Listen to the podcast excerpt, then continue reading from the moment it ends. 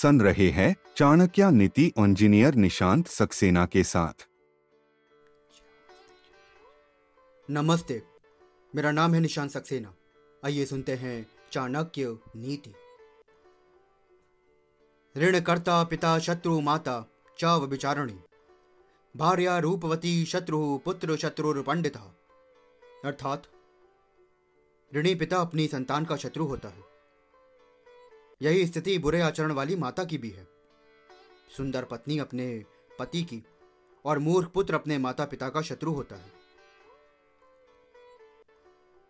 कारण चाहे जो हो, अपनी संतान पर ऋण छोड़कर मरने वाला पिता शत्रु कहा गया है, क्योंकि उसके ऋण की अदायगी संतान को करनी पड़ती है।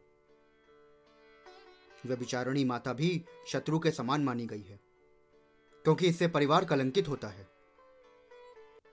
इसी प्रकार अत्यधिक सुंदर स्त्री पति के लिए शत्रु के समान है, क्योंकि बहुत से लोग उसके रूप से आकृष्ट होकर उसे पथभ्रष्ट करने का प्रयत्न करते हैं। मूर्ख पुत्र के कार्यों की वजह से माता पिता का नित्य अपमान होता है। इससे परिवार को दुख व हानि होती है। इसीलिए वो परिवार का सबसे बड़ा शत्रु है। धन्यवाद। आचार्य की संपूर्ण नीतियाँ सुनने के लिए चैनल को फॉलो करना ना भूलें।